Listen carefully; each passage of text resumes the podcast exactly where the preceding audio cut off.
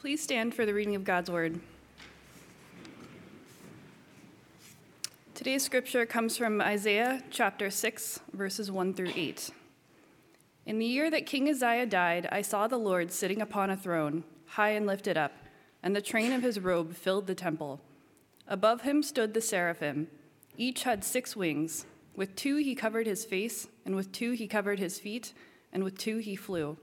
And one called to another and said, Holy, holy, holy is the Lord of hosts. The whole earth is full of his glory. And the foundations of the threshold shook at the voice of him who called, and the house was filled with smoke. And I said, Woe is me, for I am lost, for I am a man of unclean lips, and I dwell in the midst of a people of unclean lips. For my eyes have seen the King, the Lord of hosts. Then one of the seraphim flew to me, having in his hand a burning coal that he had taken with tongs from the altar. And he touched my mouth and said, Behold, this has touched your lips. Your guilt is taken away, and your sin atoned for. And I heard the voice of the Lord saying, Whom shall I send? And who will go for us? Then I said, Here I am, send me. This is God's word.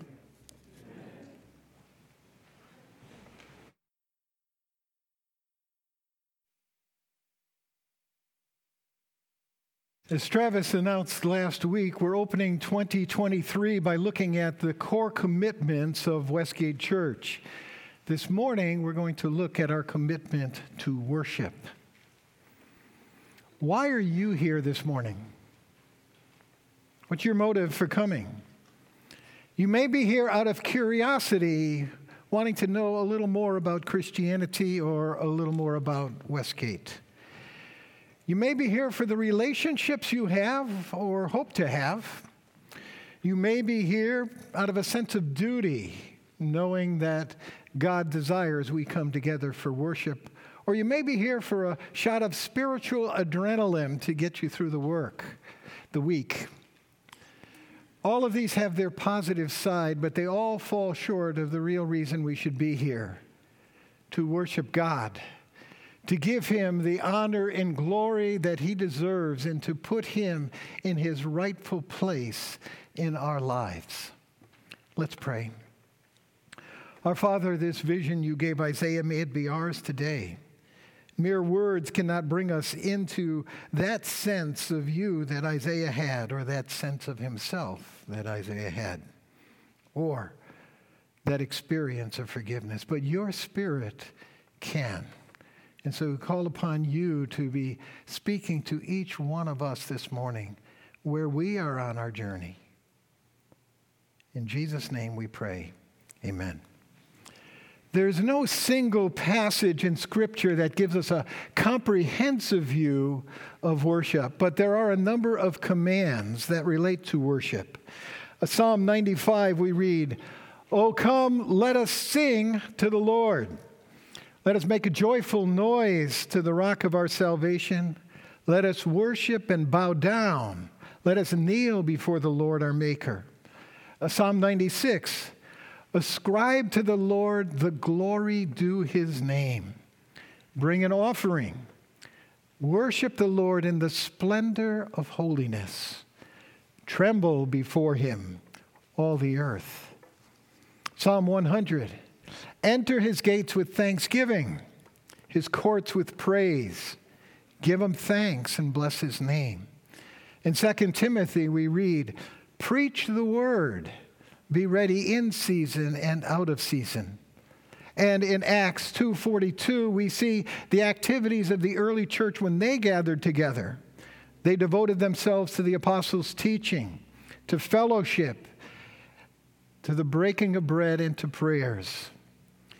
These passages are our guides into what we include in our worship services, humbling ourselves before God, singing, praising, exalting Him, thanking Him, preaching, giving, praying, and breaking bread at the Lord's table.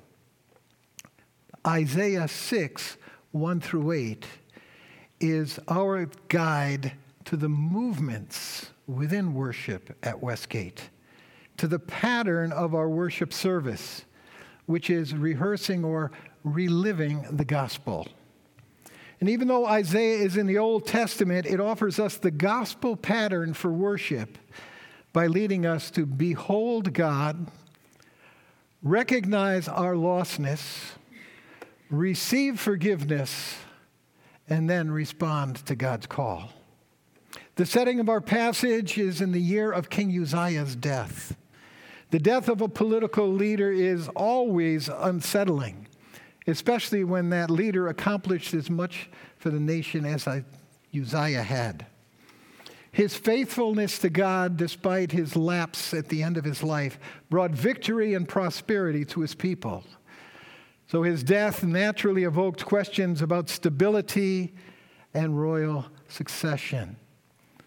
The Judeans had put their trust in their king, and he was gone.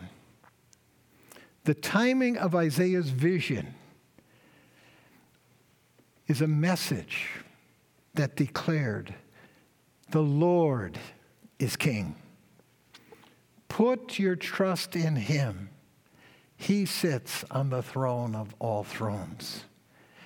Our passage begins in the year that King Uzziah died. I saw the Lord sitting upon a throne, high and lifted up. The train of his robe filled the temple. Isaiah was not alone in seeing the throne of God. Almost everyone in the Bible who had a vision of heaven, was taken to heaven, or wrote about heaven, spoke of God's throne. David, the sons of Korah, Ethan, the Ezrahite, all wrote about God's throne. The prophets, Micaiah, Jeremiah, Ezekiel, Daniel, and of course Isaiah, all saw God sitting on his throne. The Apostle John vision, as was read by Eric a little earlier, saw God on his throne. There are 35 references to God's throne in the book of Revelation.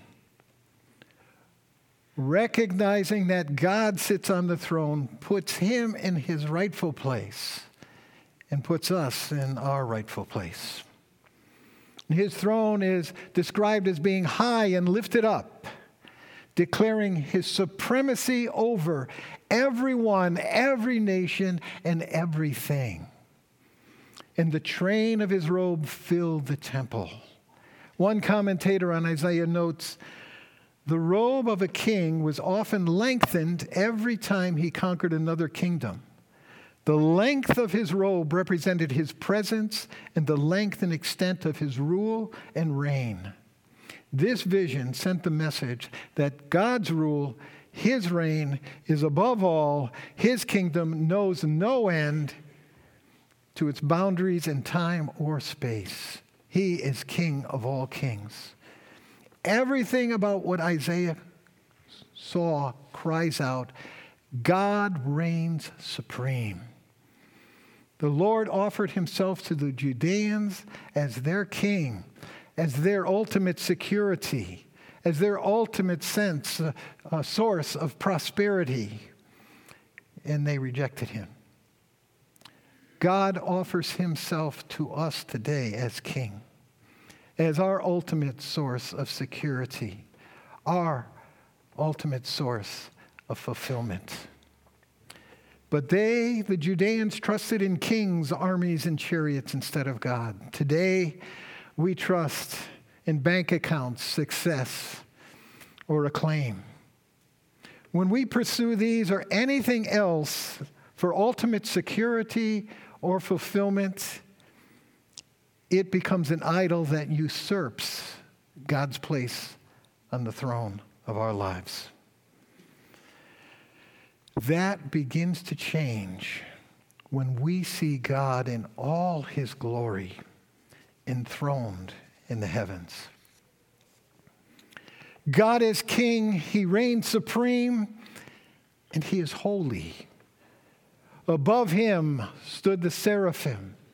Each had six wings. With two, he covered his face. With two, he covered his feet. And with two, he flew. And one called out to another and said, Holy, holy, holy is the Lord of hosts. The whole earth is filled with his glory. the sinless seraphim found God's holiness and glory too overwhelming to bear, but too inspiring to flee. With two wings, they covered their faces because they did not feel worthy to look upon God. With two, they covered their feet so they could conceal their sense of unworthiness. And with two, they flew, ready to serve God at his beck and call. They call out to one another, Holy, holy, holy. See, the Lord of hosts is not just holy, He is holy, holy, holy. And each time that word is repeated, it boosts the force of the previous one exponentially, announcing that it's impossible to capture the magnitude of God's holiness. And we often think of holiness as moral purity. It, it is, but it's much more. The word holy in the Hebrew means to be set apart from, to be set above. Every attribute of God is holy. Every attribute of God is far beyond those same qualities in us. To try to compare God's love, faithfulness, goodness, justice, mercy, grace, moral purity, truth with ours is like trying to compare the capability of a butterfly to NASA's latest rocket. As high as the heaven is above the earth, so is God's character and his ways than ours. As the seraphim basked in God's holiness, they proclaimed that the earth is full of God's glory. We hear those words often, glory or glorify, but it's, it's hard sometimes to get our arms around what glory means. But at the very core of the meaning of glory is worth and value. all of creation cries out that God's worth is incalculable. He is worthy of our praise, our dedication, our service, our love, and our very lives. John Piper wrote, God's worth is infinite. Thus, true worship is a valuing or a treasuring of God above all things. Or we could use words like prizing God or delighting in God or reverencing God or being satisfied with Him. All of these inner responses to God reflect His infinite worth and beauty. That's what worship was designed to do put the supreme worth of God on display. Our worship services are designed for us to first see God as He is in all His glory. When you sing those songs or hear the call to worship, you, we, should be beholding God, beginning to treasure Him for who He is. When we do this, then we will begin to see ourselves through different eyes and realize how far short of God's glory we fall. When Isaiah saw his vision of God and he felt the temple shake and be filled with smoke, he himself was shaken. And he cried out, Woe is me, for I am lost. I'm a man of unclean lips I dwell in the midst of a people of unclean lips, for my eyes have seen the King, the Lord of hosts. Isaiah knew two things that we deny. He knew that he was a sinner and that God judges sin. Today, many of us minimize our sin by thinking it's not that big, doesn't really matter. God overlooks it. And we reinvent God the way we'd like Him to be. mistakenly believing that because he's a loving God, he wouldn't judge sin. He wouldn't necessarily be just. If we saw God as Isaiah did, we would realize this is a big mistake and we would see our lostness. When he saw God for who he is and himself for who he was, he was devastated. Woe is me, I am lost. The words of the seraphim, holy, holy, holy, their praise of God had hit home. He realized that his lips were unclean because he was not worthy of saying what they were saying about God. His life was unclean. He was not living a life worthy of God. He had not enthroned God in his life. He was not glorifying God as God should be glorified. He was not living holy as God is holy. He was not prepared to serve God unconditionally. And so he was shattered by that recognition of how far short he fell of God's glory. You know, Isaiah didn't need to sin in ways that we find this detestable to know that he was a sinner. He simply had to look at God and see him for who he is, and then look at himself. Our greatest barriers to worshiping, loving, and living for God is that we fail to see God for who He is and to recognize our lostness. We don't face the gravity of our sin or the reality of God's righteous judgment. And we don't face these because we don't behold Him in the beauty of His holiness in the majesty of his lordship. The recognition of our lostness is not the end of our story with God, it's the beginning. Then one of the seraphim flew to me, having in his hand a burning coal that he had taken with tongs from the altar, and he touched my mouth and said, Behold, this has touched your lips your guilt is taken away, and your sin atoned for. When Isaiah recognized his lostness, God initiated the steps to his forgiveness. Through the touch of a coal from the altar where sacrifices for sin was offered, that coal touched the very place, his lips, that, where Isaiah had recognized his sinfulness. And they announced his sin was atoned for, paid in full. Isaiah understood that he was forgiven not based on anything he did, but based on that sacrifice that had been on that altar. A sacrifice that points to the sacrifice of Jesus Christ for every one of us. Isaiah eventually understood this a little more clearly when he wrote about the suffering servant in his 53rd chapter. But he, Jesus, was pierced for our transgressions. He was crushed for our iniquities. Upon him was the chastisement that brought us peace, and with his wounds we're healed. Isaiah was healed. He was forgiven.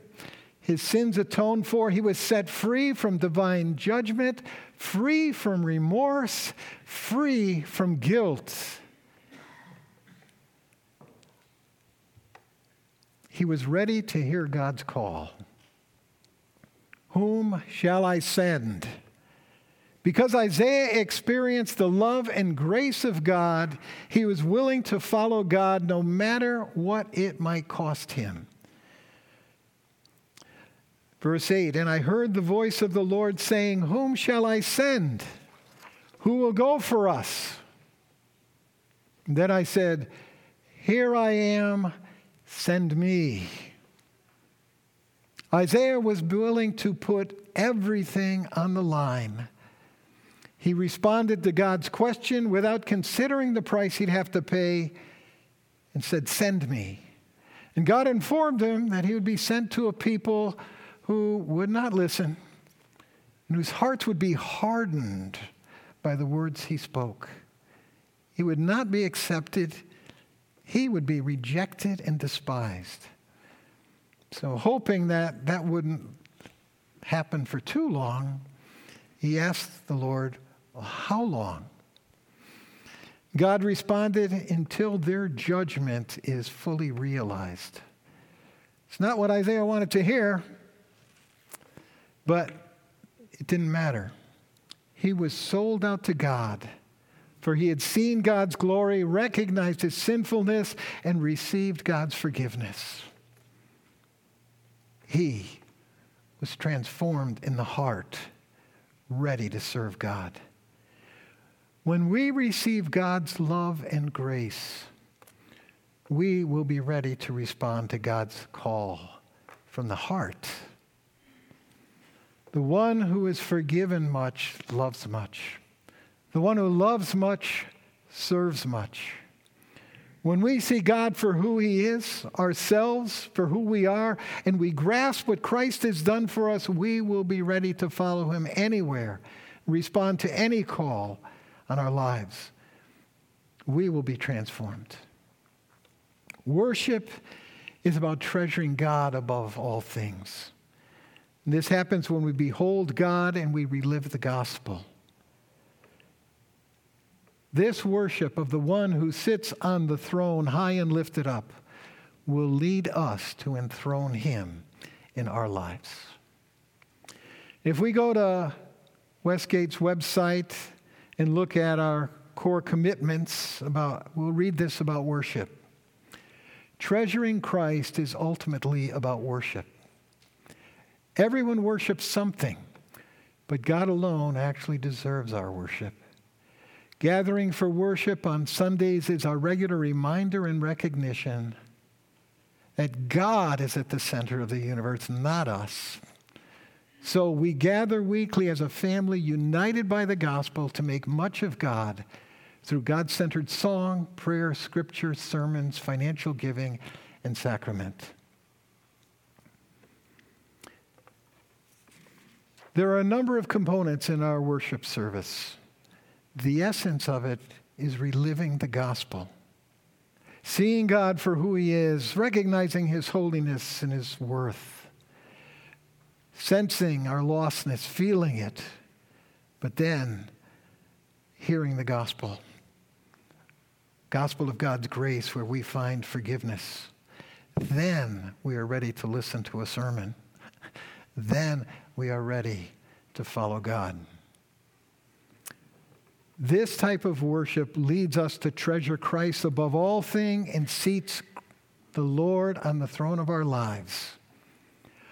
Why are we here? To worship God together, to be transformed. Let's pray. Our Father, only your Spirit can give us a true sense of who you are. Only your Spirit convicts of sin, righteousness, and judgment. But we thank you, Lord, that the Spirit has worked in the lives of so many of us to see you, to see ourselves, and to see the cross, and to receive that. Oh, Lord, we thank you for what you've done and what you will do in our lives. In Jesus' name we pray. Amen.